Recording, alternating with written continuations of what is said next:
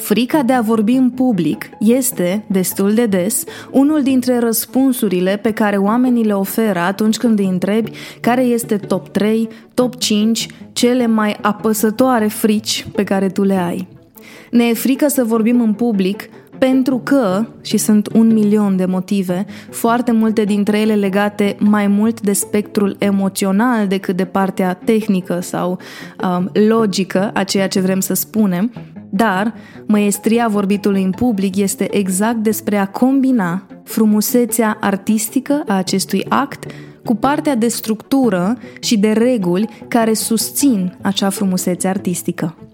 Invitatul meu de astăzi, Ovidiu Oltean, este unul dintre oamenii din România care a antrenat în ultimii ani cel mai mult și cel mai des această artă de a vorbi în public.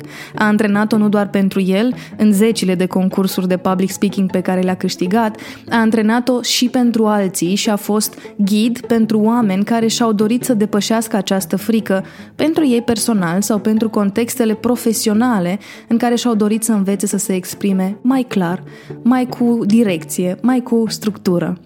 Ai să vezi în conversația mea cu Ovidiu cât de plăcut este să asculți o persoană care știe să combine răspunsurile clare cu povești, cu exemple, cu intonație și, ai să înțelege ce spun asta, cu punct la finalul propozițiilor. Începe episodul 62 din Thinking Made Visible.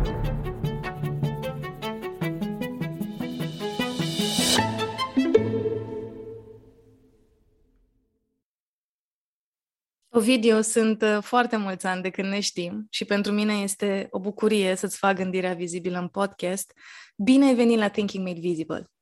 Mulțumesc frumos pentru invitație și recunosc că e una din acele invitații pentru care m-am pregătit deja emoțional, mental, cu mai multe zile înainte, pentru că chiar dacă eu vorbesc despre emoții și public speaking, ăsta este unul din acele momente în care chiar am avut emoții, pentru că pentru mine e un highlight să ajung în podcastul tău. Te admir de foarte mult timp și te consider unul din experți în tot ceea ce înseamnă marketing și gândire strategică și uite că am ajuns aici la Thinking Made Visible. Yay! Știi cum era aia? Look mama, I'm on TV. Exact!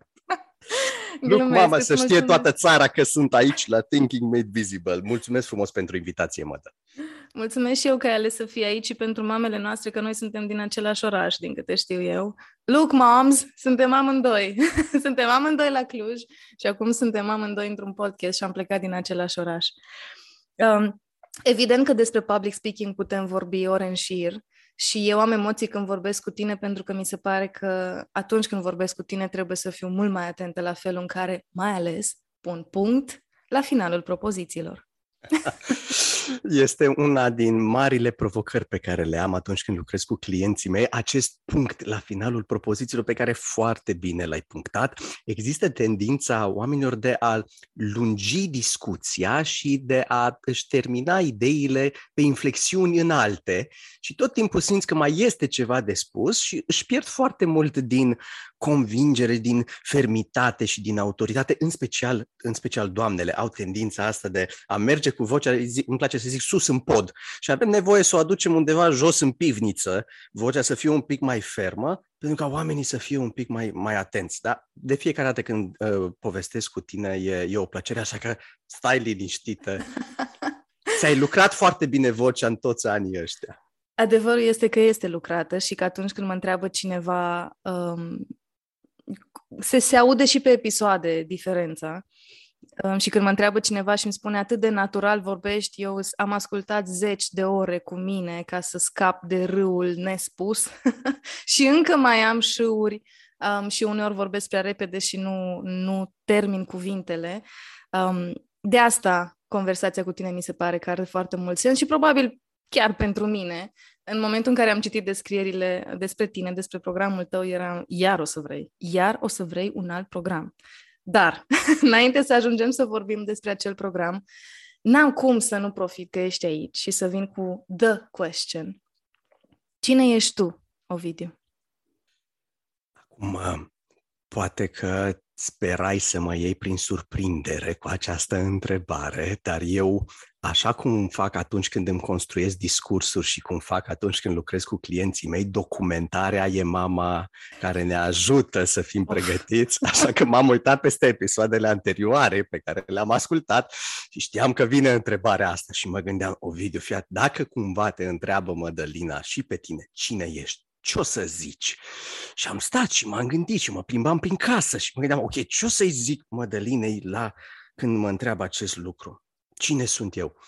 Sunt un bărbat căruia îi place să se bucure de viață, care caută să facă cât poate din ceea ce îi place să facă și să delege ceea ce nu-i place să facă altora, iar ceea ce îmi place mie foarte mult să fac este să trainuiesc cu oamenii atunci când vine vorba de public speaking, să țin training-uri, consultanță, coaching, seminarii, cursuri online, toate cele, să merg la cursuri de teatru și să joc în piese de teatru. Recent m-am apucat de cursuri de pian, îmi place la nebunie să citesc o carte bună de beletristică, fantasy, să mă plimb prin parc și să am grijă de corpul meu. În rest, marketingul încerc să-l deleg altora, vânzările încerc să le deleg altora, curățenia prin ca să o deleg altora. Cred că viața ar trebui să fie puțin simplificată și să ne limităm la ceea ce ne place nouă foarte mult să facem și să găsim alți oameni cărora le place foarte mult ceea ce nouă nu ne place și să le dăm lor, ca să-i facem și pe ei fericiți. Practic, ce încerci să spui este că tu faci tot ce poți ca să trăiești cât mai mult în zona ta de geniu, așa cum se numește ea, în momentul în care îți găsești punctul în care ești foarte bun la ceva. Uite, asta este un răspuns pe care de acum încolo să-l dau. Cine ești tu? Un om care dorește să trăiască cât mai mult în zona lui de geniu. Și oamenii o să fie, what? Stai arogantule, cum crezi tu că ești un geniu? Dar nu, eu chiar cred în asta. Eu chiar cred că fiecare dintre noi avem o zonă de geniu care înseamnă nu că ești extraordinar de pe alt pământ, ci că în acel punct, în acel context, îți trăiești abilitățile și talentele cel mai natural și cel mai ușor pentru tine. Aș mai pune aici un asterix cu o completare. Îmi place să trăiesc în zona de geniu și caut mereu să văd cum pot să extind zona de geniu experimentând lucruri noi pentru a descoperi dacă îmi plac și dacă sunt bun la ele, pentru că sunt convins că sunt multe lucruri pe care nu le-am experimentat cu toții în viața asta și merită să vedem dacă și ele fac parte din zona noastră de geniu, că până la urmă asta înseamnă evoluție, să descoperim lucruri noi despre noi. Rezumând pe scurt răspunsul la întrebarea cine ești tu, e corect să spun că ești un artist? Un programator cu suflet de artist. Cumva toată experiența din școală, din universitate mi-a creionat foarte bine mintea și m-a făcut să gândesc structurat, inclusiv discursurile, inclusiv modul în care vorbesc, analizat, structurat, cum ai spus tu foarte fain, că ți-ai urmărit șâurile și râurile și atenția asta la detalii, dar cu un suflet de artist, adică dacă mă gândesc la creativitatea pe care o pun în aplicare atunci când vine vorba de discursuri, piesele de teatru în care joc, faptul că sunt pasionat de pian, cărțile, caut zona asta de emoție în multe dintre activități. Deci da, o combinație de oratoro, artisto, programatoro, pe undeva pe acolo. Pe scurt. Ce faină e complexitatea asta și zic că e faină pentru că sunt puțini oameni care să îndrăznească, și eu știu despre tine că și la tine a fost un parcurs să îndrăznești să trăiești așa. Adică n-a fost din prima zi lapte și miere, ci ai construit mult ca să ajungă să fie așa viața ta. Și ce faină e complexitatea pentru că nu exclude nimic. Nu exclude programatorul care a fost învățat să gândească tehnic, ci doar i-ai găsit programatorului un alt context în care să folosească tehnicalitățile, structura și ordinea ca să poată să creeze ce ai tu nevoie să creezi pentru ca ceea ce faci în public speaking să aibă sens. Cum ai ajuns să studiezi public speaking?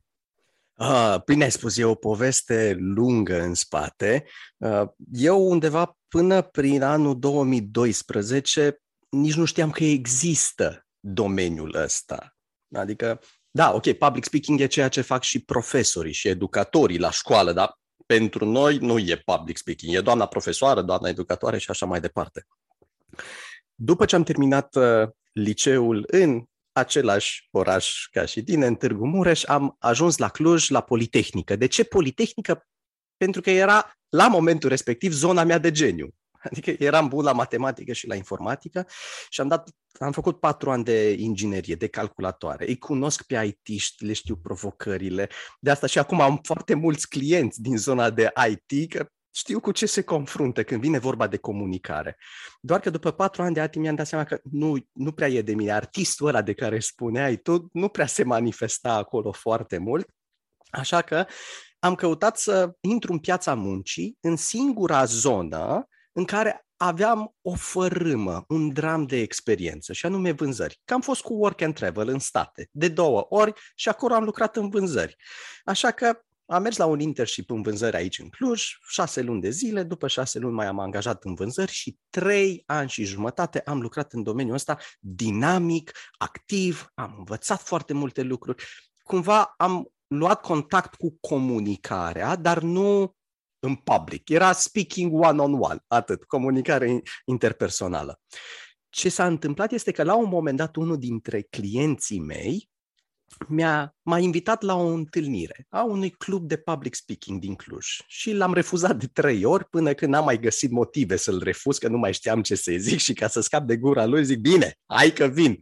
Și m-am dus la ședința Toastmasters din septembrie 2012, am ajuns într-o sală cu oameni foarte faini, oamenii ăștia ieșeau în față, țineau prezentări, primeau evaluări, tot într-o atmosferă foarte faină, am ieșit și eu în față, așa, ca să văd ce înseamnă toată treaba asta, am ținut un discurs improvizat, n-o să uit nici până în ziua de azi, trebuia să vorbesc despre extraterestri și bețișoare chinezești. Habar n-am ce am spus, dar la final țin minte că oamenii m-au aplaudat și m-am simțit bine pentru chestia asta. Săptămâna următoare m-am dus din nou, am devenit membru și de atunci, în fiecare săptămână, în paralel cu jobul pe care l-aveam, mergeam la aceste ședințe. Practic, asta a fost ușa care s-a deschis pe drumul public speaking-ului. Mergând săptămânal la aceste ședințe, s-a întâmplat ceva. La început de 2013 am aflat că este un concurs. Acum, dacă este un atribut care să mă caracterizeze pe mine, e competitivitatea. Dusă undeva aproape de extrem. Știu de unde îmi vine. Merg la terapie ca să fac ceva în privința asta. Școala a reușit să îmi distrugă sinapsele din punctul ăsta de vedere. Nota 10 e obligatorie, când iei 10 ești foarte bun. Când aud de concursuri și de competiții și așa mai departe, mi se deschid antenele, se aprind toate beculețe și am zis, trebuie să mă duc la concursul ăsta. Și țin minte că la momentul respectiv lucram la o companie din Cluj în vânzări, mergeam dimineața la 9 la birou, și trebuia să stau până seara la 6 că făceam vânzări internaționale. Dădeam mail-uri și telefoane în străinătate pe alte continente ca să vând serviciile. Foarte diferit de munca, foarte dinamică a unui programator. Tot stăteam la birou de dimineață până seara și în perioada premergătoare concursului eu mergeam la birou, îmi deschideam Word-ul și din 8 ore, 4 ore stăteam și lucram la discursuri și scriam discursuri pentru concurs. Varianta 1, varianta 2, varianta 3. Și îmi petreceam mai mult timp pentru asta. Cred că asta e un semn și un indicator, chiar și în ziua de azi, pentru fiecare dintre noi, să ne dăm seama ce este cu adevărat important pentru noi. Unde îți petreci majoritatea timpului, cu ce îți petreci majoritatea timpului, reflectă de fapt o valoare importantă de a ta, un lucru care e foarte important pentru tine. Și chiar am primit mustrări atunci, că de ce nu fac treaba, de ce nu trimit mail-uri, de ce nu dau telefoane, dar pentru mine era important concursul. Și m-am dus la Timișoara, am fost vreo 27 de concurenți și am luat locul 1 și pentru mine a fost... Pe de o parte mă și așteptam că visam momentul respectiv, dar a fost pentru prima dată în viață când cineva îmi spune că sunt foarte bun la ceva, la nivel național. Zic, wow! Pe lângă faptul că îmi place foarte mult să scriu prezentări, să le învăț, să le prezint, oamenii ăștia zic că sunt și bun. Așa că atunci când am revenit de la Timișoara, pe 20 mai, în 2013, când am făcut 25 de ani de ziua mea, mi-am scris demisia, am plecat și am zis, de acum încolo, eu asta o să fac, Știu că se poate că mai sunt oameni în România care fac lucrul ăsta, care trăiesc din public speaking. Adică am văzut că se poate, aveam niște bani puși deoparte, am zis altceva în viață, eu nu vreau să mă mai chinui să fac. Vreau să merg pe drumul ăsta și vedem unde anume o să mă ducă. Și de acolo a început procesul de creștere, de evoluție, cu evenimente, cu training-uri, cu coaching-uri. Așa a început, că revenim la întrebare. Cum a început drumul? Cu acel concurs câștigat la Timișoara, coroborat cu frustrarea legată de activitatea pe care o făceam atunci, în momentul respectiv. Pentru că toate schimbările, dacă este să mă uit în urmă, din viața mea, au venit în momente în care frustrarea a atins niște cote înalte. Și cred că în viața multora dintre noi, schimbările cu adevărat mari și semnificative vin atunci când zici, a dat apa în clocot și zicem, nu mai putem, vreau să schimb ceva, m-am săturat. Doar că unii dintre noi se satură mai greu și stau și așteaptă și mai pot să înghit, mai pot să îndur. În unele momente chiar nu mai pot și atunci schimb ceva. Ăla a fost momentul pentru mine. Sunt convinsă că sunt 1.000.000 de lucruri care îți plac la public speaking, dar eu vreau să știu ce nu îți place. Cel mai provocator, hai să spun nu că nu-mi place, cel mai provocator lucru este că lucrez cu oamenii. Oamenii cred că sunt cea mai dificilă specie care inhabitează planeta asta, pentru că fiecare este diferit, fiecare are aspirațiile, dorințele, interesele lui și eu îmi doresc foarte mult să pot să-i ajut. Și de multe ori sunt frustrat că nu iese exact ce îmi doresc și nu ajung ei la nivelul pe care știu că pot să-l atingă, văd că au potențial și nu ajungem în ritmul în care mi-l doresc. Deci este o provocare să lucrez cu oamenii. Am avut provocări de-a lungul timpului în public speaking să găsesc deschidere de la oameni să învețe. Știi cum e domeniul ăsta? E foarte interesant și păcălicios, te păcălește. De ce spun asta? Ca să vorbești, singurul lucru pe care trebuie să-l faci este să deschizi gura și să spui niște cuvinte într-o ordine care ar fi bine să aibă sens. Teoretic. Teoretic.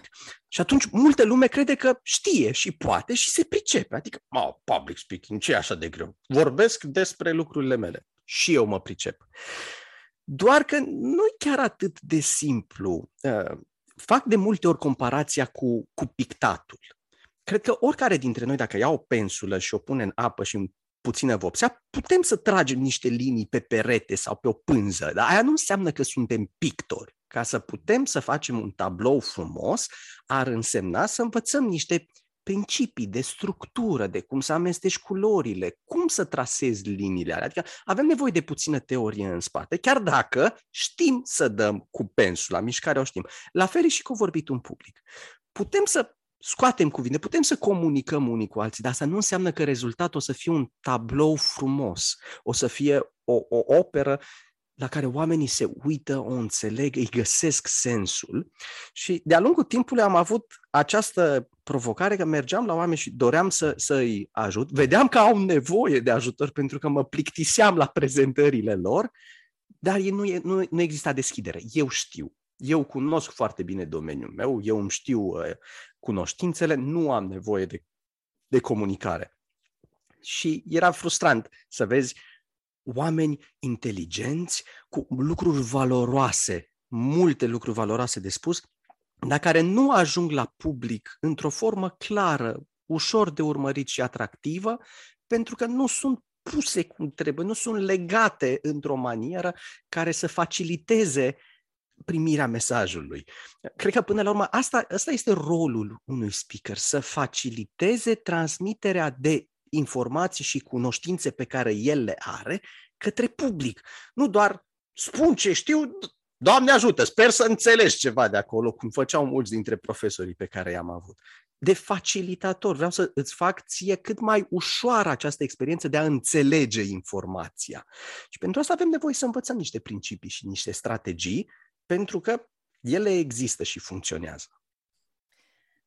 Să vorbești în public este una dintre fricile cel mai des întâlnite ale oamenilor și bănuiesc că de-a lungul anilor ai avut șansa să discuți cu foarte mulți oameni care chiar trăiesc cu frica asta. Recunosc că eu nu sunt unul dintre oamenii care să paralizeze în momentele respective, dar probabil e pentru că am fost antrenată de mică să fiu în fața unor oameni. Cântam la 4 ani de parcă eram dintotdeauna cu microfonul în mână, dar nu înseamnă că nu există emoții în mine. Totuși există oameni care au o frică, nu știu cum, fundamentală legat de vorbit în public. Ce îi spune unei persoane care simte această frică? Cred că în primul rând e nevoie să înțelegem că această frică apare doar în situații unde există o miză.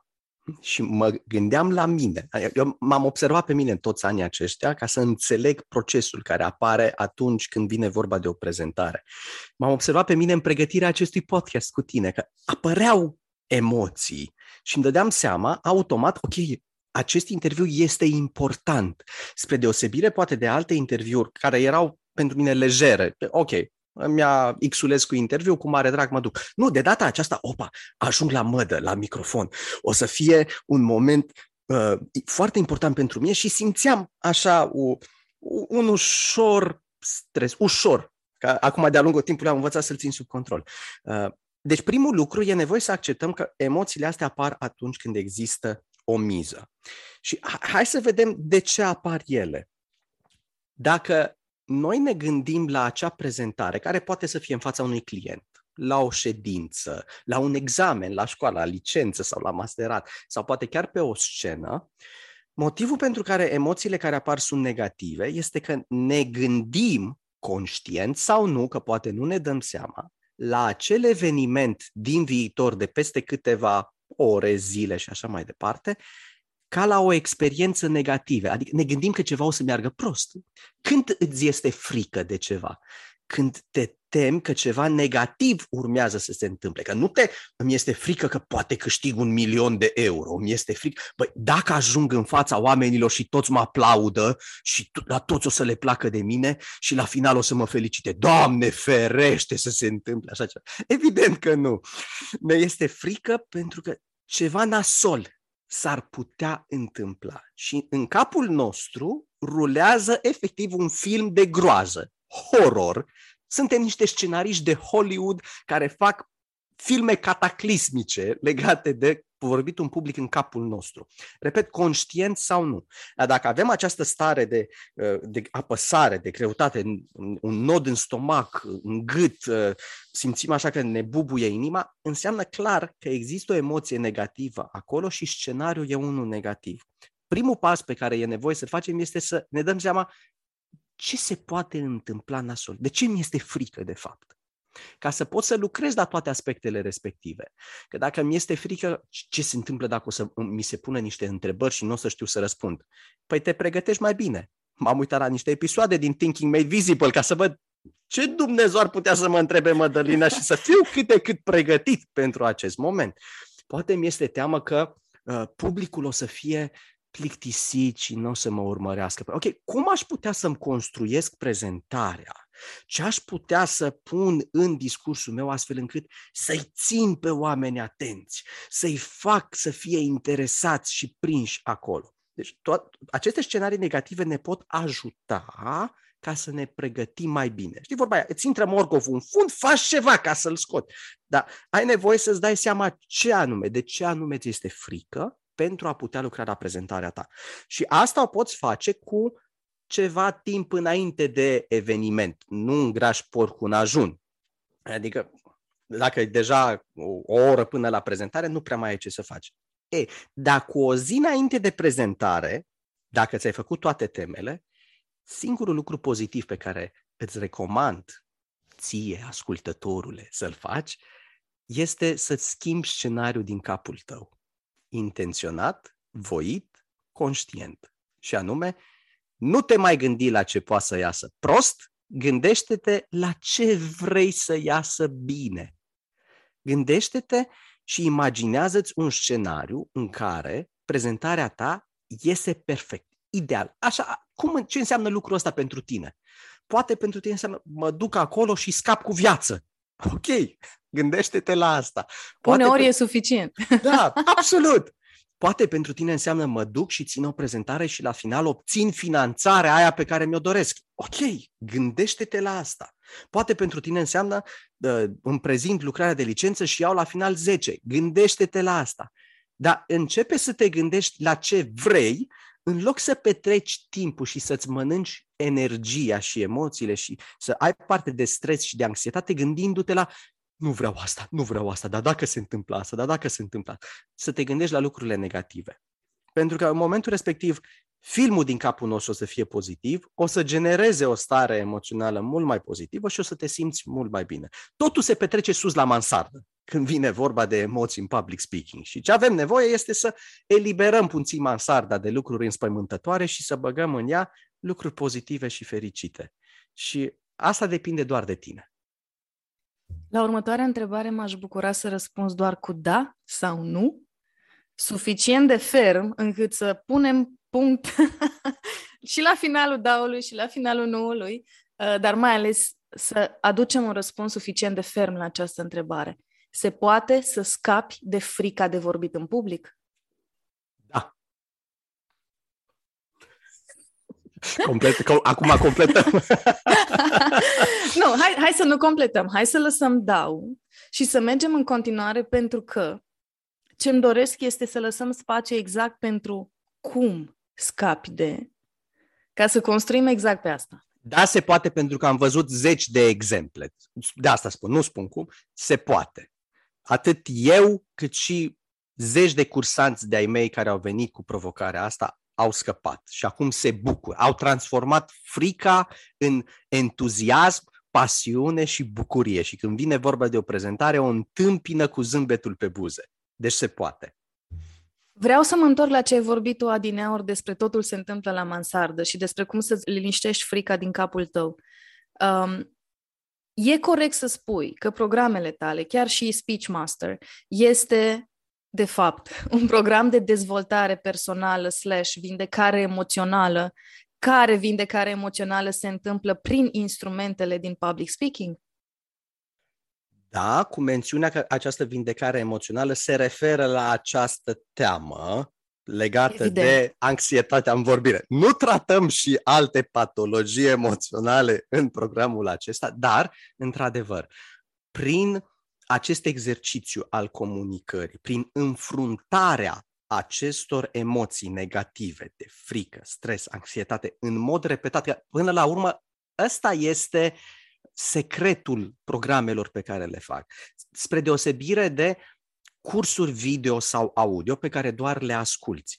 N-ai cum să-ți depășești o stare de frică doar ascultând sau vizionând ceva. E nevoie să faci ceva, să îți înfrunți fizic acea stare. Dacă îți este teamă de a vorbi în public, ai nevoie să vorbești în public, că nu o să dispară doar stând pe canapea și citind cărți și ascultând poate acest interviu. Da, obții niște informații, înțelegi lucruri, dar ai nevoie de procesul pe care psihologii îl denumesc desensibilizare treptată.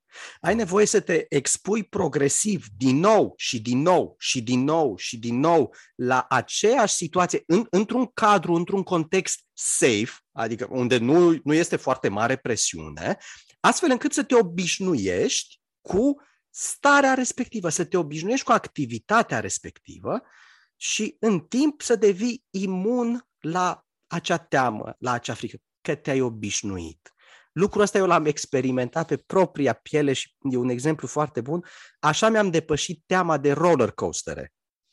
Când eram mic, aveam o teamă îngrozitoare de a mă da pe trenulețe din cauza că am fost pe trenulețul din Neptun de la noi, ăla de pe lemn, care are cele mai extraordinare condiții de siguranță, adică zero. Și când m-am dat jos de pe el, țin mintea, cred că aveam vreo 8-9 ani, îmi tremurau mâinile ca varga, îngrozitor, și mi-am promis că nu o să mă mai urc niciodată, până când am fost în Statele Unite și mi-am văzut prietenii, colegii de atunci cum se distrau în parcul de distracții și am zis vreau și eu să mă distrez ca ei, vreau să scap de treaba asta. Și ce am făcut? Toată ziua, non-stop, unul după altul, am luat pe rând toate acele trenulețe. La primele m-am panicat și tremuram îngrozitor, dar pe finalul zilei m-am obișnuit. de atâtea ori am tot făcut acea activitate, ok, știu cum e. Văd că nu mi se poate întâmpla nimic rău, pot să las deoparte aceste emoții negative și să mă bucur de experiență. Vindecarea unor tensiuni emoționale prin expunere este o tehnică bună, dar tu ai zis ceva foarte important, expunere treptată. Adică, dacă ți-e frică de vorbit în public, nu te duci în cel mai important moment din viața ta, pentru prima dată, într-un asemenea context, să te expui și când e miza cea mai mare să fie pentru prima dată când faci asta. Așadar, expunerea treptată vine din în spațiile goale din momentele de expunere, tu treci printr-un antrenament, că asta se întâmplă și când lucrezi cu tine în Speechmaster sau alte asemenea programe. De ce am simțit nevoia să completez asta este pentru că eu nu cred că dacă mi-e frică de înălțimi, soluția este să mă duc să sar cu parașuta din prima.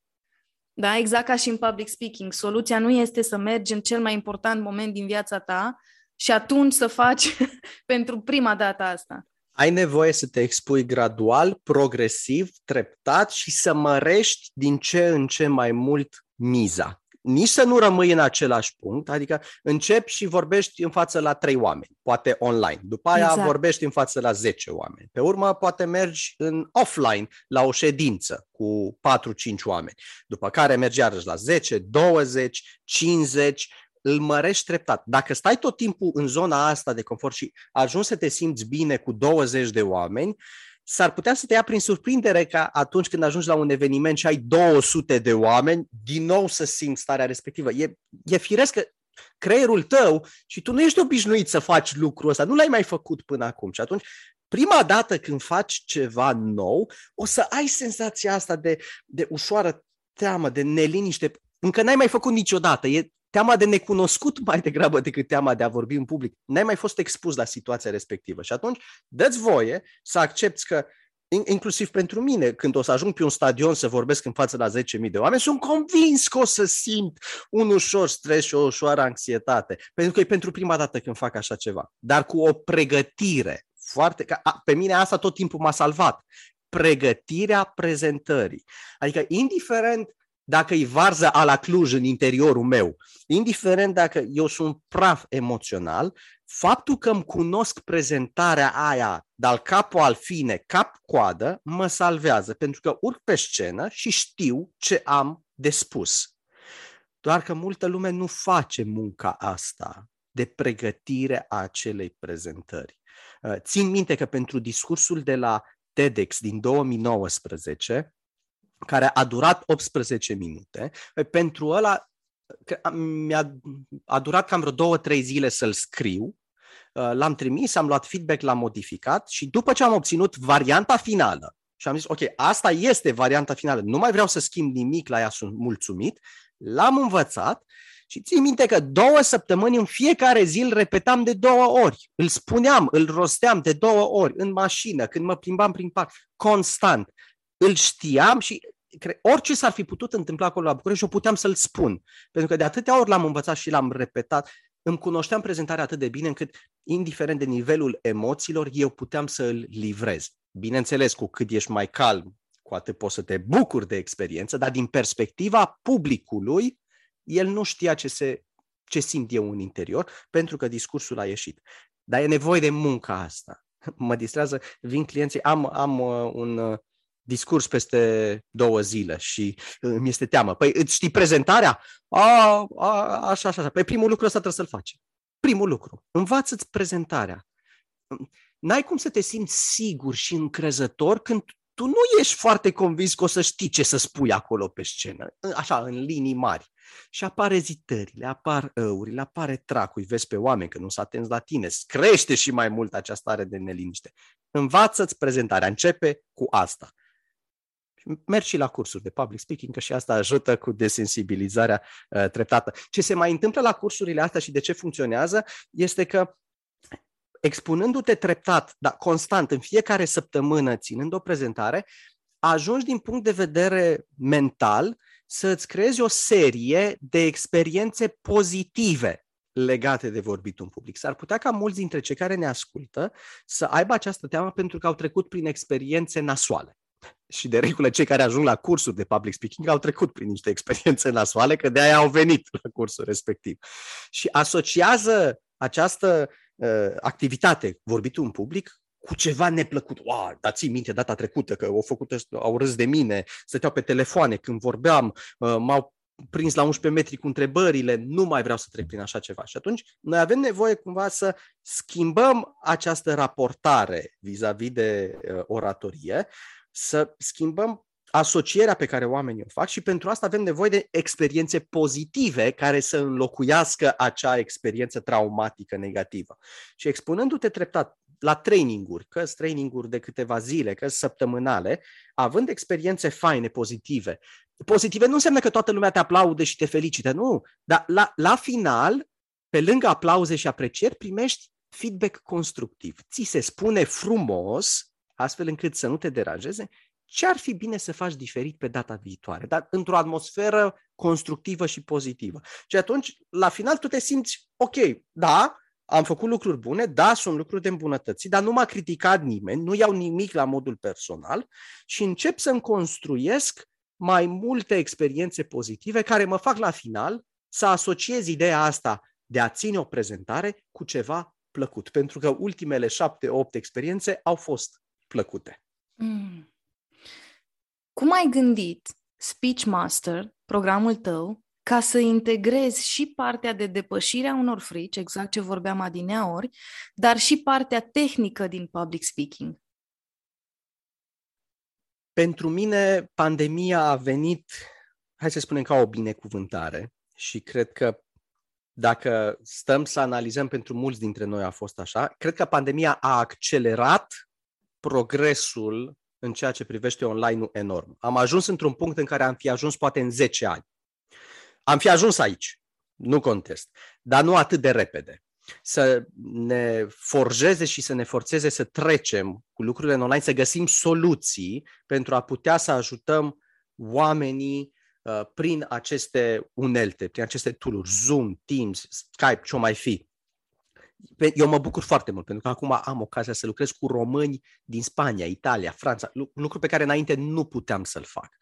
Când m-am gândit la Speechmaster, m-am gândit, ok, cum pot să iau eu trainingurile mele de 3 zile, de 2 zile și să le transform într-o experiență cât mai similară pentru ei? Legat de temeri, că asta m-a întrebat, principala teamă e teama de a ține prezentări și asta am rezolvat-o punându-i pe oameni la fiecare întâlnire să țină o prezentare. Adică ei sunt obligați, practic, să facă lucruri de care se tem. E nevoie să-și pregătească un discurs și să țină o prezentare. Pentru unii dintre ei, teama este și de a se filma și de a se vedea. Și atunci am combinat. Pentru că mi-am dat seama că programul nostru este foarte solicitant și avem multe alte lucruri de făcut în afară de participarea la aceste cursuri și atunci am dat posibilitatea ca în cazul în care luni la ora cursului, la ora 7, nu poți să intri în sala de curs, nicio problemă. Te înregistrezi video și ne trimiți discursul tău. Și mulți oameni au zis, lasă, vin live, lăsați, nu facem niciun video. Ăsta exact. Era trucul să-i aducem pe oameni în cursuri live. Asta trebuia să facem. Lumezi, te rog, continuă. Și unii dintre ei chiar nu puteau, împinși de împrejurări, nu puteau să ajungă la întâlniri și trebuiau să se filmeze. Și ce să vezi, acolo ieșeau alte frici la suprafață, da? Să faci 20 de duble până să... Că acolo poți să faci duble. Știi, când ne întâlnim live pe Zoom, nu poți să faci duble. E prezentarea pe care ai pregătit-o. Dar când te filmezi acasă, este perfecționistul la iveală. Și dacă ai făcut și dacă ai stelcit-o, ok, o iau de la început. Și aici oamenii se confruntă cu perfecționistul din ei, pentru că până la urmă au fost oameni care mi-au spus, după 2 ore, deci n-am mai putut, am zis, asta e ultima dublă și cum iese, o trimit și asta. Zic, ok, a trebuit să dea apa în clopot ca să schimb ceva, să accepti că nu căutăm perfecțiunea. Și, când vine vorba de vorbit în public, nu există perfecțiune. Încă n-am întâlnit un discurs la care să nu găsești ceva de îmbunătățit, inclusiv prezentările mele. Nu există așa ceva. Tot timpul este un mic finisaj de făcut acolo. Și ca să putem să rămânem sănătoși în tot procesul ăsta, trebuie să domolim perfecționismul și să acceptăm. Nu căutăm perfecțiunea, nu o să o găsim, căutăm progresul. Și asta este o schimbare importantă pe care o văd pe parcursul celor 8 săptămâni pe care le are în program, că oamenii încep să se accepte mult mai ușor pe ei imperfecțiunile și greșelile pe care le fac, firesc, în discursuri. Dacă la început sunt foarte duri și critici cu ei și totul trebuie să iasă perfect, se mai relaxează pe parcurs. Înțeleg că nu o să iasă perfect, dar ce facem este că tot timpul comparăm discursul de azi cu discursul de săptămâna trecută. Al tău. Discursul meu, asta e. Al tău, da. Asta discursul... e nuanța. Da, dar nu între noi, nu între noi. Îți dai seama că sunt cursanți care vin la Speechmaster și pentru prima dată în viața lor au un public diferit de oamenii din sala de ședințe. Deci este pentru prima dată când au așa ceva. Și am cursanți care sunt trainer și țin prezentări de ani de zile. E clar că nivelul este diferit. Și le spun încă de la început că își fac un deserviciu să se compare cu ceilalți.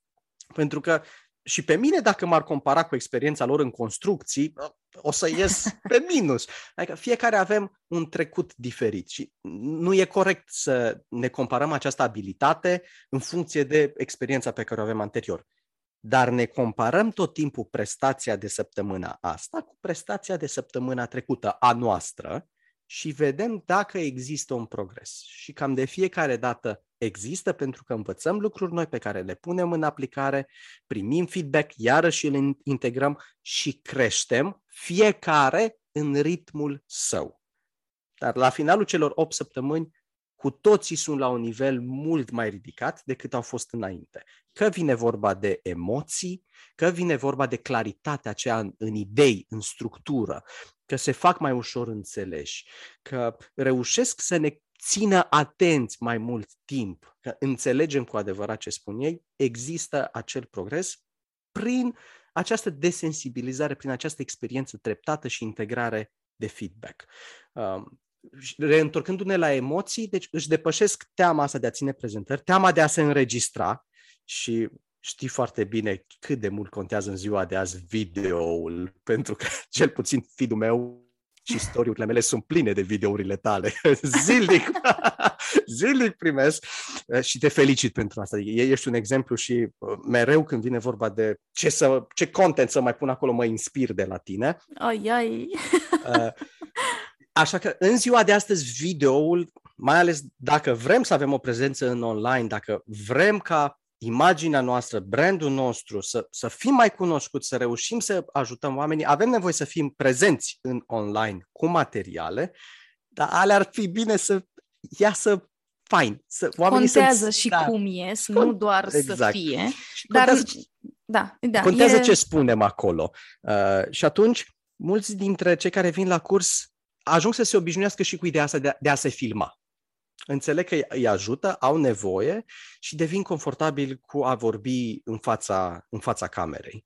Și îmi place foarte mult când primesc feedback-uri că am avut ședință și am reușit să le vorbesc colegilor și m-am simțit foarte bine, sau am fost invitată la un webinar și m-am descurcat și am fost relaxată și oamenii au înțeles ce aveam de spus.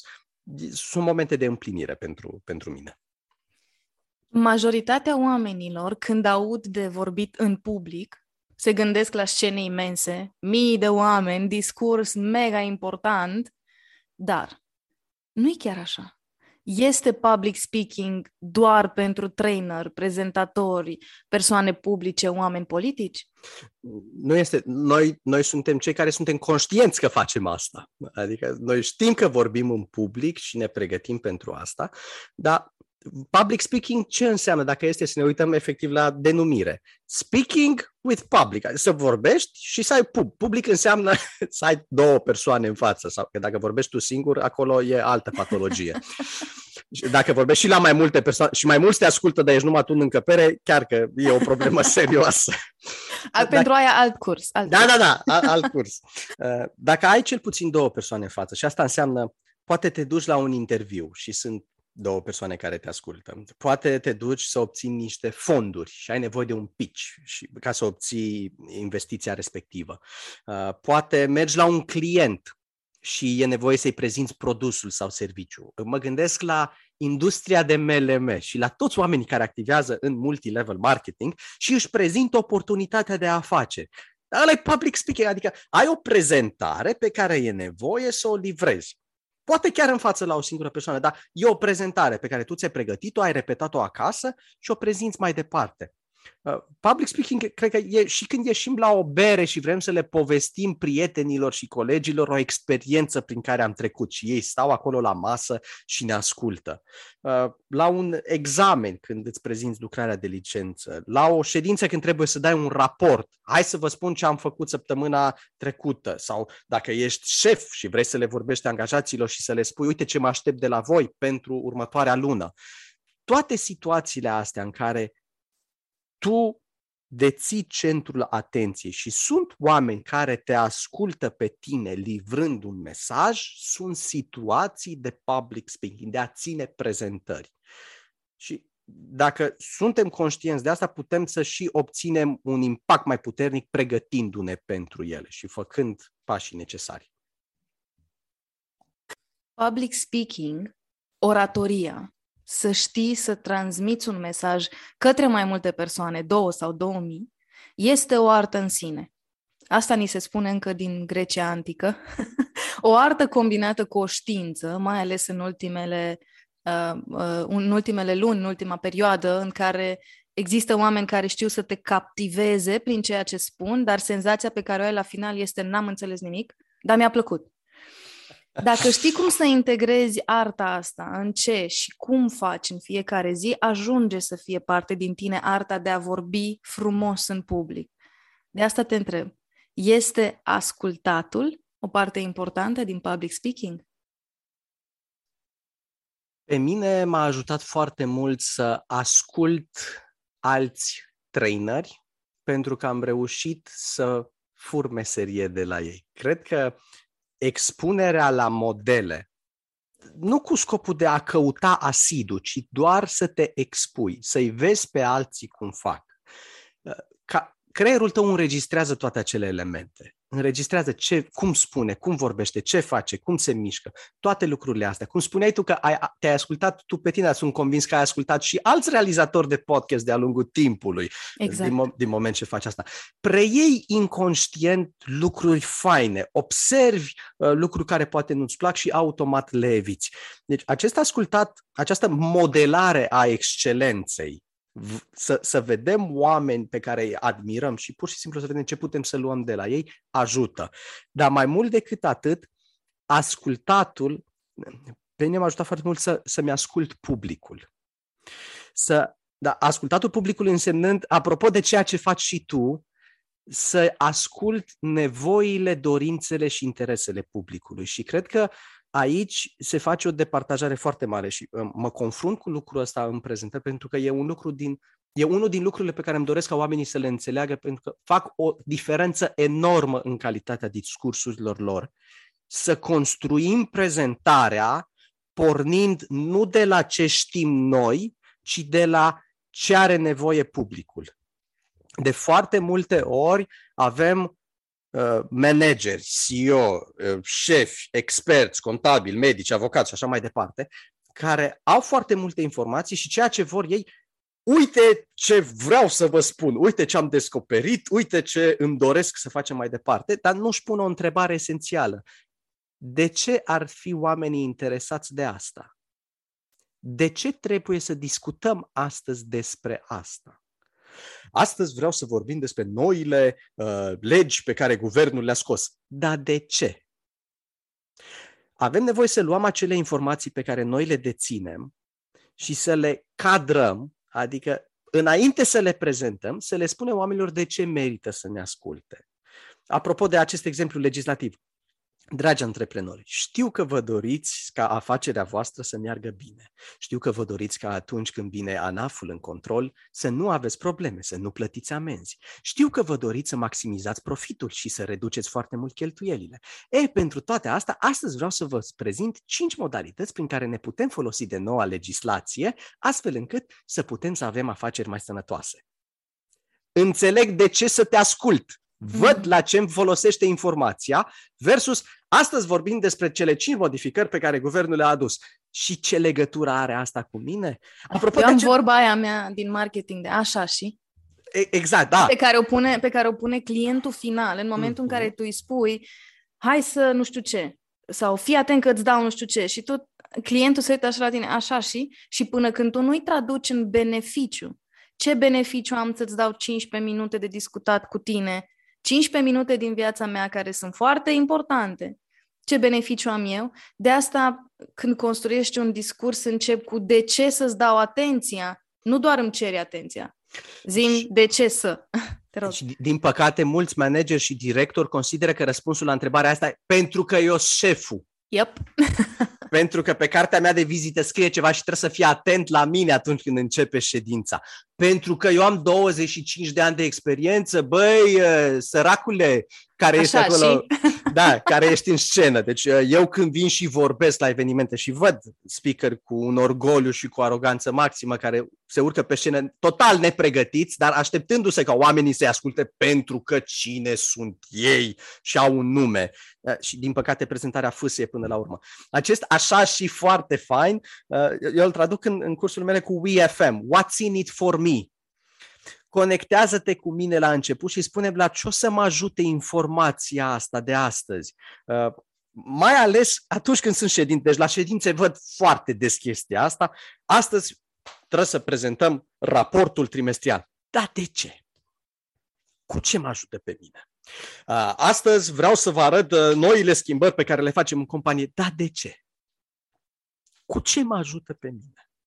Să pornim tot timpul cu publicul în minte, nu cu ce vrem noi să spunem sau ce ne dorim noi pentru noi. E public speaking, e public acolo. Gândește-te în primul și în primul rând la public. Și pornind de la dorințele, nevoile, frustrările, durerile lor, de acolo începem să ne construim mesajul pe care îl avem de prezentat. Și în momentul respectiv, oamenii o să le captăm atenția cel puțin la început, că o să vadă de ce merită să ne asculte. De acolo, bineînțeles, contează și cum livrăm mesajul respectiv, că sunt multe elemente care pot să-i plictisească pe oameni. De la voce, de la mișcare, de la a vorbi doar tu monolog fără să interacționezi cu ei. Mi-a plăcut ce ai spus cu arta și cu știința din vorbitul în public foarte mult. Pentru că consider că este o combinație între ele două. Ca în pictură. Este o artă, pentru că îți pui creativitatea în mișcare, dar este și o știință în spate, că sunt niște reguli structurale acolo de construirea tablourilor. Așa și în vorbitul în public. Este o știință pentru că există niște reguli, proceduri, ce să faci în introducere, cum să-ți deschizi un discurs, care opțiuni au mai mult impact decât altele. Cum anume să interacționezi cu publicul, cum să spui o poveste, să spui când să o spui. Deci există niște principii de bază care funcționează în general la oameni și cu toții suntem oameni, deci cam funcționează cu noi toți. Cum să închei o prezentare și așa mai departe, care vine din partea de știință. Deci dacă faci lucrurile astea, dacă respecti aceste principii, discursul tău o să aibă un succes mai mare. Dar acolo vine arta. Pentru că dacă noi am luat aceste reguli și cu toții le-am face corect și ar fi un discurs începe cu o întrebare, pe urmă urmează un citat, pe urmă o statistică, pe urmă le spun niște beneficii, urmează o poveste care durează toate discursurile ar semăna la fel. Ar fi toate identice. Și atunci vine arta. Vine momentul în care omul își pune puțin din sufletul său, personalizează prezentarea respectivă cu lucruri care îl definesc pe el. Folosește aceste unelte, aceste instrumente, într-un mod creativ. Ok, poate că nu încep exact cu acest element, poate încep cu celălalt. Nu încep cu un citat, că încep cu un fapt șocant, sau poate încep cu un exercițiu pe care îl fac. Am o tolbă de unelte, am o tolbă de instrumente pe care le învăț în cursuri, din cărți. Pentru asta sunt materialele educaționale, să învățăm știința, pentru ca ulterior, prin practică, să pun în practică arta, să mă folosesc de creativitatea și de personalitatea mea pentru a da culoare discursului respectiv. Și atunci ele ajung să se combine. Și sunt oameni care cunosc foarte bine știința, dar nu-și dau voie, poate uneori, să se exprime autentic ei pe ei. Și sunt oameni care sunt foarte artiști, dar care nu cunosc fundamentele. Și atunci, exact cum ai spus tu, mi-a plăcut foarte mult prezentarea asta, dar nu știu ce a rămas de la ea, n-am rămas cu mare lucru, dar a fost foarte fain. Pentru că există multă artă, dar puțină știință în spatele acelor prezentări. Obișnuiesc să spun, legat de structură și întrebarea pe care destul de mulți, mai ales antreprenori, dar și alți creatori, că e vorba de copywriting, unde am eu expertiză, vin și spun, e atât de multă structură, evident că îți limitează creativitatea. Și bat apa în piuă de ani de zile despre același lucru. Nu, structura îți creează un cadru în care să poți fi creativ. Pentru că inclusiv faptul că trăim pe un pământ, atât cât este pământul ăsta, noi avem o structură în care putem fi creativi și asta este ca fractalul, știi? La nivel mai mic, mai mare, mai mic, mai mare, mic, mic, mic, mic, e aceeași treabă. Ai o structură care, în cadrul căreia tu poți să fii creativ. Pentru că de multe ori sunt oameni care sunt creativi neavând structura și nu reușesc să transmită în lume, în mesaje, în prezentări, ceea ce au ei de transmis lumii, pentru că consideră că elementul ăla de fascinație legat de wow, ce idee am, e suficient. Și este pe moment. Dar dacă vrei să se întâmple ceva pe termen lung, ai nevoie de structură care să susțină ideea, afacerea, mesajul, prezentarea pe care tu o faci. Tu ce crezi despre asta? Cred că această creativitate care să fie cu impact, cu rezultat, nu creativ doar de dragul de a fi creativ. Cred că improvizația profesionistă, să-ți vină niște idei și să le poți folosi cu rezultate, este la capătul celălalt al pregătirii. Cred că poți să fii cu adevărat creativ atunci când ești foarte bine pregătit. Cred că poți să improvizezi ca un profesionist când îți cunoști foarte bine prezentarea. Și mă gândesc că aici fac o paralelă cu experiența prin care trec de multe ori în teatru. Spre deosebire de speaking, acolo chiar avem replici pe care alea le înveți și alea trebuie să le spui. Și punct. Nu ai atât de mult loc de improvizație într-o piesă. Dar nu se întâmplă de fiecare dată așa. Mai ai parteneri care poate își mai uită replicile și așa mai departe. Dar dacă tu nu-ți cunoști foarte bine rolul, dacă tu nu știi exact secvența scenelor, ce se întâmplă, care-i parcursul întregii piese, dacă apare un element neprevăzut în piesă, poate o intervenție din public, poate un element de decor se cade, poate un partener își uită replicile, n-ai cum să improvizezi și să duci toată situația asta pe făgașul ei normal dacă nu ai structura în spate. De multe ori în discursuri, oamenii o iau în bălării, deviază de la subiectul principal pentru că interlocutorul le servește o minge la fileu interesantă și ei o prind și o iau pe drumul respectiv sau le vine o idee creată în minte și se apucă să o dezvolte foarte mult, deviind major de la prezentarea lor. Or, dacă ei nu au un schelet în spate, o structură a ideilor principale, ei nu o să mai revină la subiectul principal decât poate pe final, mai avem 5 minute. Dar eu mai aveam încă jumate de prezentare de spus. Ok, hai că o să vorbesc foarte repede și o să vă spun despre ce e vorba. Stai un pic, de asta avem nevoie am o prezentare de 30 de minute, știu că am vreo 5 idei principale pe care să le transmit, nu înseamnă că trebuie să le învăț mot-a-mot, Doamne ferește, mie îmi place să împart prezentările astea în două categorii, prezentări care îți marchează viața și prezentări de zi cu zi. Alea care îți marchează viața, da, le înveți cuvânt cu cuvânt și le repeți și le știi ca pe Tatăl nostru pentru că viitorul tău personal sau profesional poate să depinde de ele și nu lași nimic la voia întâmplării. Și prezentările astea obișnuite, recurente, pe care le tot ai, tot ședințe, training-uri pe care le tot ții, nu le înveți cuvânt cu cuvânt, Doamne iartă-mă, dar îți faci o schiță, îți faci o structură în spate, astfel încât să poți să fii și spontan, să poți să fii și creativ și autentic atunci când vorbești, dar tot timpul să știi care sunt cele 4-5 puncte principale, idei pe care e nevoie să le punctezi și pe care e nevoie să le prezinți în discursul tău, chiar dacă deviezi în subiecte secundare. Fără acea structură în spate, de multe ori îi văd pe speaker că ajung cu concluzia într-un punct care nu ar fi condus la început. Adică, cred că ei au ajuns acolo datorită firului discuției, nu că și-au propus să concluzioneze cu acel îndemn sau cu acea idee. Și se vede lipsa asta de pregătire și la final îți dai seama că omul nu este neapărat un profesionist. Și nu știu dacă a doua oară te mai duci să-l asculți, pentru că simți că nu a fost foarte bine pregătit.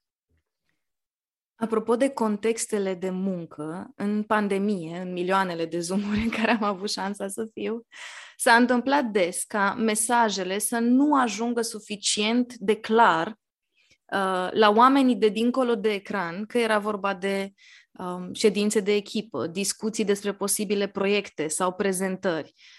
Nu trecea dincolo de ecran pentru că se întâmpla exact asta. Stabileam că facem un call despre un subiect, iar la final, eu care sunt procedurală și structurală, eu eram, titlul acestui call a fost despre, iar la final eu n-am un răspuns legat de acest subiect. Am stat 2 ore împreună, dar n-am ajuns la punctul respectiv. Pentru mine, de-a lungul timpului, a ajuns să fie foarte frustrant. La întrebarea, vrei să avem o discuție pe Zoom o oră ca să? Nu. Răspunsul era nu, pentru că nu consideram că pot să duc discuția respectivă sau, foarte important, la întrebarea casă ce sau așa și, mie îmi dădea cu virgulă, nu vreau, n-am nevoie de o oră să vorbesc despre asta. Dacă ai nevoie de o oră să vorbești despre asta, probabil nu este suficient de structurat ce vrei să-mi spui și atunci te-aș încuraja să-ți structurezi ce vrei să-mi spui și poate livrăm în 20 de minute. Acum, dacă nevoia clienților este ca o oră să vorbească despre ceva, cunosc specialiști care cu asta se ocupă în cabinete și ascultă pe oameni vorbind. Eu cred că în momentul în care apelez la un specialist, nu vin la tine ca să vreau să-ți spun ceva, ci eu am niște întrebări, spune-mi ce să fac. Vreau să fac chestia asta. Ce ar trebui să fac în direcția respectivă? Vreau să fac punctul ăsta. Ce mă sfătuiești să fac? Pe de o parte, eu am nevoie să, adică când apelez la un expert ca tine, mie trebuie să-mi fie foarte clar ce îmi doresc să obțin de la tine. Și acum, de cealaltă parte, mă pun și în pielea consultantului și mă pun și în pielea ta. De-a lungul timpului am ajuns un pic să fiu mai nemilos și mai dur cu clienții mei, apropo de aceste discuții interminabile, și efectiv să-i întrerup și să le spun, nu, ok, te rog să te oprești, aici am nevoie de o poveste. Ce s-a întâmplat în momentul respectiv? De fiecare dată când ajungem la storytelling, aici avem multe discutat, sau la partea de beneficii. Ok, dar vreau să vorbesc astăzi despre, dacă luăm domeniul de business, despre noul nostru produs. Ok, cu ce ajută pe publicul vostru produsul ăsta? Păi este generație nouă, nu, bun, astea sunt caracteristici, cu ce ajută pe ei? Și intervin și le tai discuția tot timpul cu întrebări punctuale, pentru că mă interesează concret niște aspecte. Și atunci, cred că este un melanj. Pe de o parte, să nu-i lăsăm să povestească, că ne irosesc și nouă timpul și lor timpul, pentru povești. Îi îndemnăm spre alți specialiști și ei în același timp să vină pregătiți cu întrebări concrete, nu cu neapărat această nevoie de a povesti. În momentul în care apelez la un specialist, mai îl și plătesc, nu plătesc ca să mă asculte. Mai degrabă vreau să te ascult pe tine mai mult vorbind, nu eu să vorbesc acolo, pentru că tu ești cea care mi oferă maximum de valoare. Și atunci, pe lângă faptul că tu știi unde vrei să-l duci pe om, ar trebui și el foarte clar să știe ce vrea să obțină de la această întâlnire și să-și pună pe foaie, ok, de la Mădălina astăzi vreau să obțin X, Y și Z. Și îi spun de la început, cum mă poți ajuta cu asta? Există oamenii care au foarte multe de spus și intră în contexte, chiar dacă e vorba de ședința de la muncă, ședința săptămânală, lunară, care o fie, au multe de spus și sunt vehemenți în ce spun și da, poate uneori le iau un pic mai mult decât ar fi confortabil pentru alții. Dar există și alte persoane care parcă nu reușesc să se facă auzite. Au venit la tine de-a lungul timpului oameni care au ales să participe la Speechmaster pentru a prinde curaj să se exprime în contexte de muncă în care simțeau că nu mă aude nimeni, frate, adică mi-am pornit microfonul, am dat volumul tare, dar nu trece mesajul la ei. Există și asemenea oameni? Există oameni și am avut cursanți care îmi spuneau că atunci când vorbesc simt că oamenii nu-i ascultă. Simt că la final discursul lor a trecut și nu a avut niciun fel de impact. Simt că au o echipă, sunt team leader, manager de echipă și la final oamenii din echipă nu fac ceea ce ei și-ar dori ca oamenii să facă. Dar eu le-am zis, da. Eu așa de clar le-am zis, păi nu știu dacă a fost chiar clar. Exact.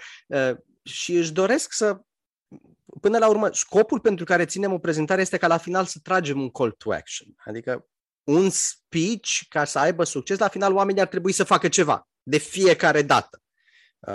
Și pur și simplu să pună în aplicare informația pe care tu le-o transmiți, dar să facă ceva.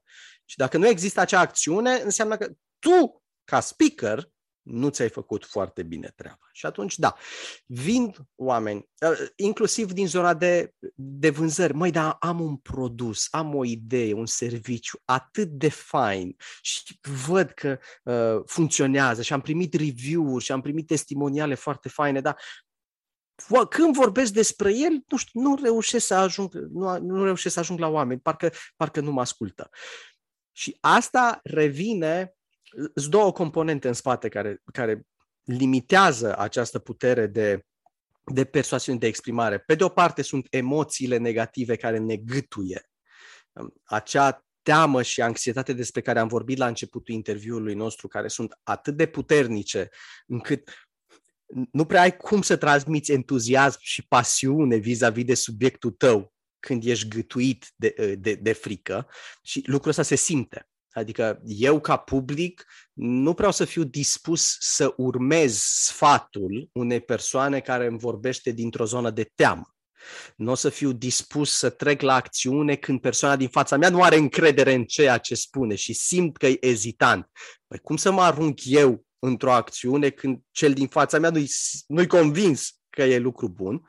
Această energie negativă pe care o simțim atunci când ținem o prezentare se transmite și publicului. Ei pot să o simtă, unii pot să o vadă prin non-verbalul nostru, prin vocea noastră și asta ne limitează impactul.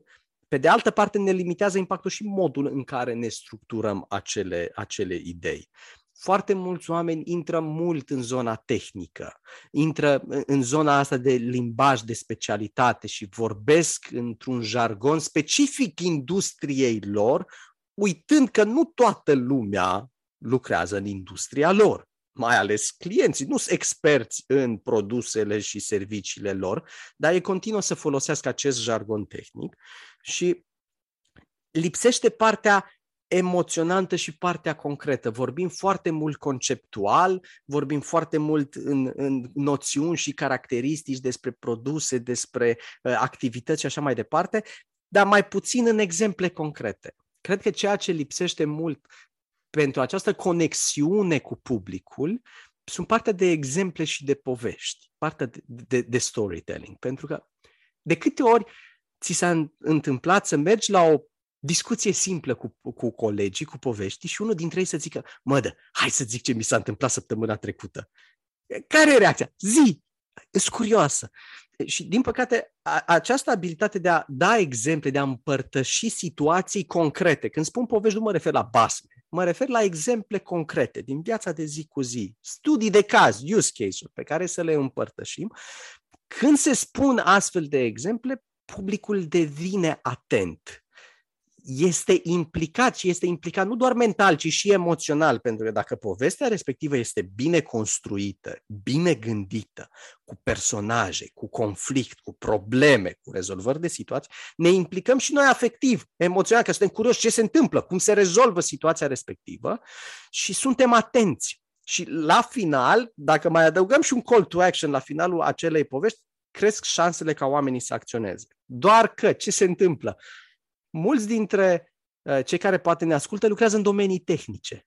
IT, legal, contabil, cifre, medicină. Cum să spun, domne, povești, să dau exemple? N-avem timp de așa. Noi suntem oameni serioși în business, n-avem timp de povești. Dar uităm că poveștile sunt cele care vând. În momentul în care pornim televizorul și intră cei care mai au televizor și se uită la posturile românești. Bună precizare, da, așa. Da. Sau noi ceilalți care primim reclame în timp ce ne uităm la niște filmulețe faine pe YouTube sau pe Facebook, toate reclamele alea sunt povești, sunt, reclamele bune. Sunt povești acolo în spate și asta ne captează atenția. Se întâmplă ceva acolo. N-am văzut reclame de succes care să prezinte caracteristicile tehnice ale, nu știu ce, telefon sau ceva device. Nu, îți spune o poveste a cuiva care folosește device-ul respectiv. Și atunci, nu inventez eu toată treaba asta. Aristotel a spus-o în urmă cu mai bine de 2200 de ani, că persoasiunea se bazează pe trei elemente: etos, patos și logos. Credibilitate, pasiune și coerență, rațiune, raționament, logică în exprimare. Pasiunea se exprimă prin povești, prin emoții, prin storytelling. Și avem nevoie de elementul acesta să-l includem în prezentările noastre ca să fim mai memorabili, ca să fim mai originali și ca să ne conectăm mult mai ușor cu publicul nostru. După ce am rezolvat partea de emoții, dacă învățăm încet, încet să construim mai bine prezentările, să folosim povești și să ne gestionăm emoțiile, o să fim mai auziți, mai văzuți, o să avem mai mult curaj să luăm cuvântul în momentul în care avem ceva de spus și când o facem, oamenii chiar să ne asculte. Aș vrea să-mi răspunzi la următoarea întrebare, cu da sau nu. Este public speaking un instrument prin care îți faci gândirea vizibilă? Absolut. Îți faci gândirea auzită, vizibilă prin intermediul sunetelor și cuvintelor pe care le spui și ai nevoie, adică toate podcasturile tale, ceea ce fac invitații, e public speaking. Ei vorbesc și toți ascultătorii tăi, oameni minunați, această comunitate super mega faină, că numai oamenii inteligenți ajung să asculte acest podcast, că altfel la un moment dat spun, e prea mult. Oamenii inteligenți care ascultă sunt de fapt publicul nostru. Eu acum vorbesc cu tine, dar este un public în spate și când îmi formulez răspunsurile, nu-s pentru tine, adică și pentru tine, da, dar în special sunt pentru publicul tău și mă gândesc cum să formulez răspunsul pentru ca publicul să primească maximum de valoare din ceea ce spun eu. Tot timpul mă gândesc la public. Eu am învățat chestia asta din vânzări, nu că m-a stricat, m-a ajutat foarte mult perioada din vânzări să mă gândesc tot timpul la client. Tot timpul pune nevoile clientului pe primul plan și de acolo începi să-ți construiești prezentarea. Da, sunt atât de mulți visători, atât de mulți oameni cu spirit antreprenorial, oameni care au idei de proiecte foarte faine, oameni care pot să schimbe lumea, dar nu prea putem să facem lucrul ăsta singuri. Putem să inițiem aceste proiecte singuri, dar pentru ca alții să vină alături de noi și să putem să construim proiecte, comunități, mișcări care să revoluționeze starea de fapt, status quo-ul din prezent, e nevoie să vorbim despre ideile noastre. E nevoie să ne împărtășim viziunea. Unde? Pe Facebook, pe Instagram, pe Reels, pe TikTok, acolo unde e publicul nostru, unde e el, să vorbim cu el, să le spunem oamenilor ce vrem să facem, de ce vrem să facem asta, la ce o să-i ajute și pe ei. Dar e nevoie să dăm frâul liber cuvintelor și gândurilor noastre pentru a putea să raliem, să aducem în jurul nostru oameni alături de care chiar să putem schimba lucrurile și să schimbăm lumea. Titlul episodului nostru este Cum scapi de frica de a vorbi în public.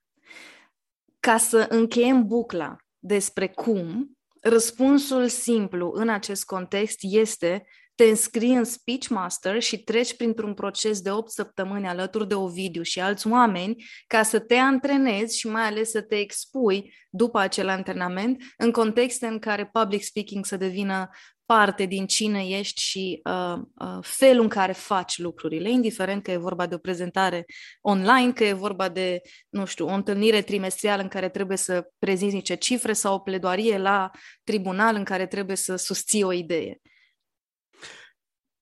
Te rog. Apropo de buclă, aș închide și eu o buclă. Bucla asta este un procedeu pentru discursurile inspiraționale, să te întorci la ideea de la început ca să creezi senzația asta de complet. Și ceea ce vorbeam la început era legat de ceea ce îmi place să fac și zona de geniu și faptul că deleg alte lucruri. Cred că oamenii care se înscriu în programe precum este Speechmaster ajung să nu mai se simtă nevoit să delege vorbitul altcuiva, pentru că ajung să-și însușească acest comportament, să le placă, chiar dacă în momentul de față nu. Poate că acum le vine să zică, trimit pe altcineva sau, iară, trebuie să țin o prezentare. Las că scriu un mail. Da. Și se feresc de lucrul ăsta. Ceea ce observ este că la finalul cursurilor, la finalul acestor programe, la finalul Speechmaster, oamenii ajung să îmbrățișeze această activitate, această oportunitate, ajunge să le placă și să nu mai vrea să scape de a vorbi în fața maselor. Aș vrea să încheiem episodul cu un mesaj și nu mergem doar pe public, audiență largă, ci aș vrea să mergem chiar spre avatar de client, da? Știi că eu reduc discuția la un om. Să zicem că știm în acest moment și tu și eu că episodul este ascultat de cineva care este absolut îngrozit sau îngrozită de ideea de a vorbi în public. Ce mesaj ei transmite în 1-2 minute ca să-i dai curaj măcar să vină într-o discuție la telefon cu tine despre Speechmaster sau dacă chiar simte că e momentul, să intre în acest program ca să-și depășească respectivul blocaj și mai mult ca să integreze în el sau ea curajul pe care îl aduce această abilitate și această artă de a vorbi în public. Și promit că n-am să mai spun nimic după. Te rog. Când aveam 18 ani, mi-am luat carnetul de șofer și mi-am propus în momentul respectiv că nu o să mai conduc o mașină până când o să am bani pentru așa ceva. Și timp de un an de zile, nu m-am mai urcat deloc la volanul unei mașini. După ce am terminat liceul și a trebuit să vin la Cluj, a apărut nevoia, m-a ars, am avut nevoie de o mașină și în momentul în care am mers împreună cu taică-miu să căutăm un Volkswagen Golf micuț compact, am intrat în curtea la o piață auto, m-am urcat la volanul unei mașini, am pus contactul, am pornit motorul și s-a blocat, s-a înecat motorul. Am oprit, am pus din nou contactul, accelerație, am pornit, mașina s-a blocat pe loc. Am coborât din mașină, taică-miu foarte curios și mirat, s-a urcat el la volan și am văzut cum, după ce pornește motorul, scoate mașina pe poartă până în drum. Am rămas super mirat. M-am dus la el, i-am bătut în geam. Zic, ce ai făcut? Băi, deșteptule, când pornești mașina, lasă frâna de mână jos. Un an de zile nu m-am urcat la volan și am uitat un lucru simplu. Să las frâna de mână jos. Prezentările ne vor găsi în viață că vrem, că nu vrem. Ședințe o să avem, invitații la evenimente o să avem. Tot ce pot să le spun celor care cred că pot să scape de chestia asta este că nu vor scăpa și cred că cel mai important este să aibă grijă ca în cel mai important moment din viața lor, profesională sau personală, să nu ajungă pe scenă cu frâna de mână trasă. Să urci pe scenă și să nu ai antrenamentul necesar, cunoștințele necesare, exercițiile făcute, pentru ca în cel mai important moment tu să livrezi o prezentare care să-ți afecteze viitorul. Poate că acum simți că nu arde, o să vină prezentarea aia.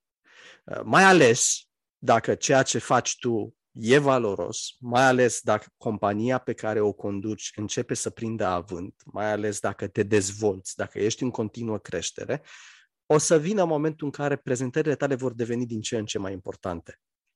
Ce te invit este să nu aștepți momentul acela în care ai de ținut o prezentare super mega importantă și vrei ca un consultant să-ți rezolve problema peste noapte. Că nu o să se întâmple lucrul ăsta. N-ai cum să scapi de trac și de emoții negative în 24 de ore. Tot ce poți să-ți dau e atunci o dușcă de alexandrion sau un joint ca să te eliberezi de stresul de moment. Dar lucrurile astea se înfață în timp. Așa că te invit să te gândești că în momentul de maximă importanță din viața ta personală și profesională, important este să ai experiență la volan. Să ai suficient de multe ore de condus, de vorbit, de exercițiu, ca să poți cu adevărat să mergi cu 200 la oră și să poți să ai impact în viața oamenilor care te ascultă. E responsabilitatea ta pentru că ești un lider și public speaking-ul este pentru lider. Asumă-ți rolul ăsta de lider, asumă-ți că atunci când te ridici în picioare, oamenii se uită la tine și așteaptă de la tine un mesaj care să le fie de folos și dacă ești cu adevărat un lider, te pregătești pentru asta. Îți asumi și faci tot ce este necesar ca să poți să livrezi la cel mai înalt nivel. Și te aștept cu mare drag să îți dezvoltăm împreună această abilitate a unui lider și anume vorbitul în public. Te invit să descoperi mai multe despre munca lui Ovidiu chiar la el pe site. Caută ovidiuoltean.ro. Iar dacă vrei să descoperi toate informațiile despre programul pe care l-am pomenit în această conversație, Speechmaster, intră pe ovidiuoltean.ro/speechmaster. Ca întotdeauna, îți las linkurile în descrierea episoadelor ca să fie super simplu să găsești informații atunci când vrei să le cauți. Ce-aș vrea să mai știi este că vorbim cu Ovidiu despre comunitatea care ascultă acest podcast și despre cum consider că Speechmaster este ceva ce ar trebui mulți dintre noi să experimentăm în viața asta, a zis așa: cum ar fi să oferim un cod special pentru ascultătorii Thinking Made Visible care își doresc să se înscrie în program? Evident că am zis că e o idee minunată, așa că, drag ascultătorule, dacă vrei să intri în programul Speechmaster, folosește codul TMV20, TMV vine de la Thinking Made Visible, TMV20 în momentul în care te înscrii în programul Speechmaster și ai 20% reducere din prețul standard al programului. Atenție! Codul este valabil până 9 mai. Programul începe la începutul lunii iunie, dar pentru că ne-am dorit ca acest episod să aibă suficient timp să ajungă la oamenii care au nevoie de el, am ales să-l publicăm mai repede, iar pentru tine codul să fie valabil până 9 mai ca să ai timp să iei decizia de a participa la Speechmaster. Eu îți mulțumesc pentru atenția ta. Știu că atenția și timpul tău sunt cele mai valoroase asset-uri pe care le ai, așa că apreciez că ai ascultat și acest episod. Ne reauzim în curând. Până atunci, fă-ți gândirea vizibilă.